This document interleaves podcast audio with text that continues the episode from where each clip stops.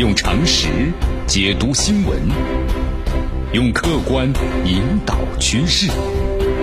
今日话题，这里是今日话题，我是江南啊。呃，这媒体啊最近报道这么个消息，说美国商务部呀考虑禁止向中国呢出售飞机发动机。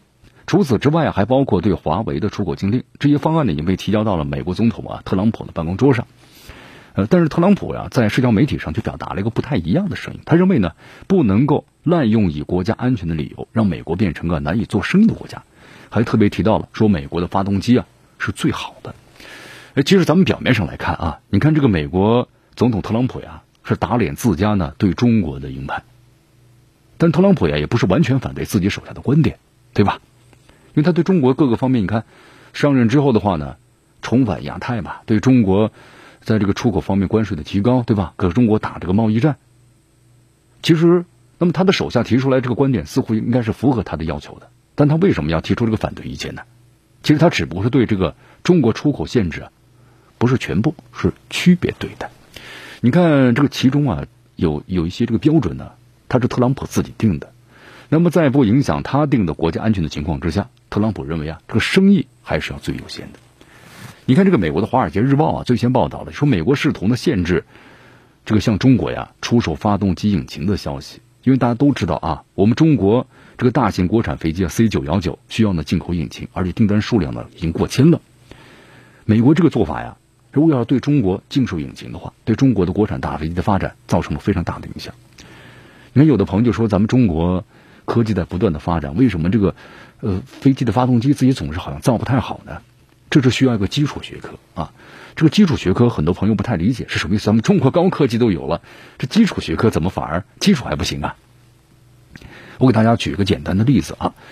那么这个飞机啊，其实你看这个引擎，咱们中国的整体工业能力相当强的。你看以前这个 呃苏联或者是俄罗斯后来向我们。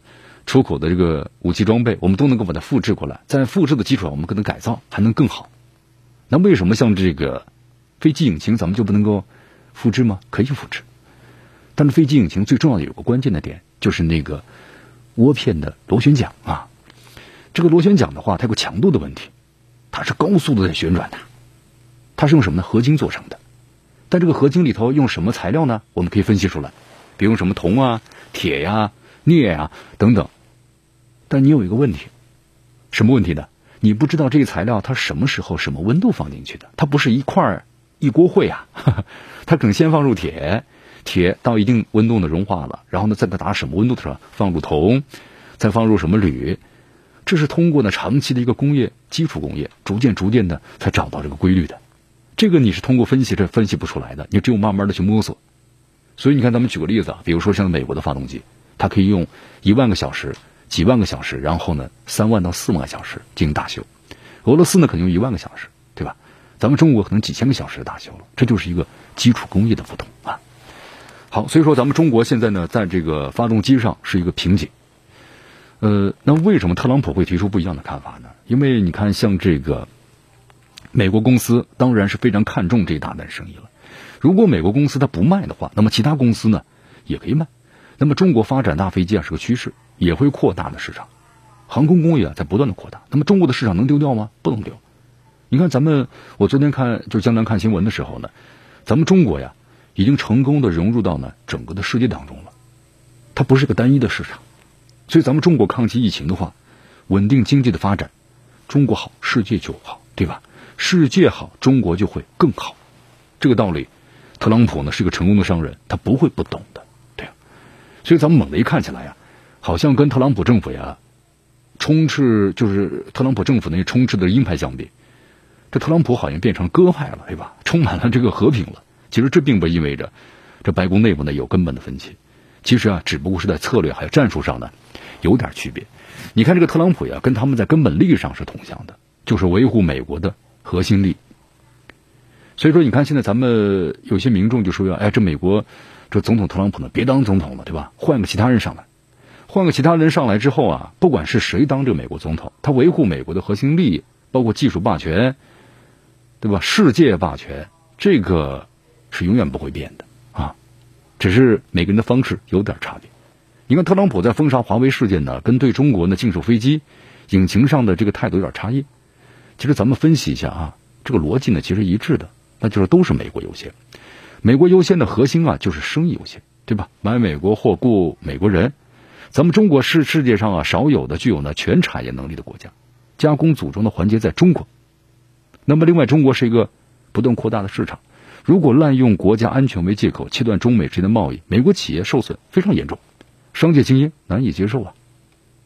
所以说，特朗普呢紧急喊停对中国呀禁售飞机引擎的决定，美国的商界人士肯定是非常赞赏。而且现在呢，特朗普正处于竞选的关键时期，我们说了。美国的这总统竞选人呢，其实就是资本的代言人，对吧？你在这个身后的话，有很多这个大的财团、企业，包括呢精准要给你这个出这个竞选的这个资金。那么，如果他们不喜欢你，对你这些做法有反感的话，那可能你这个竞选就受到很大的阻碍了啊。所以说，特朗普手下的官员们呢，他们是体会不到商界竞争的残酷的啊，所以他反对滥用国家安全的理由。那么，此外，就特朗普呢，还要参加大选。经济增长的成绩单是他最大的一个王牌。你处处给企业限制，或者说美国商界的反弹的话，那对特朗普没什么好处。而且现在的话，你看我们新闻上也说了嘛，中国美国之间达成了第一阶段的贸易协议了。那么未来两年的时间，中国呀要从美国购买了几千亿美元的商品，平衡中美之间的贸易逆差问题。但是现在这个问题在于啊，美国如果你还是用这个国家安全作为借口。禁止中国企业从美国购买零部件的话，那该如何让这个平衡，对吧？贸易不就失衡了吗？这就是个问题啊。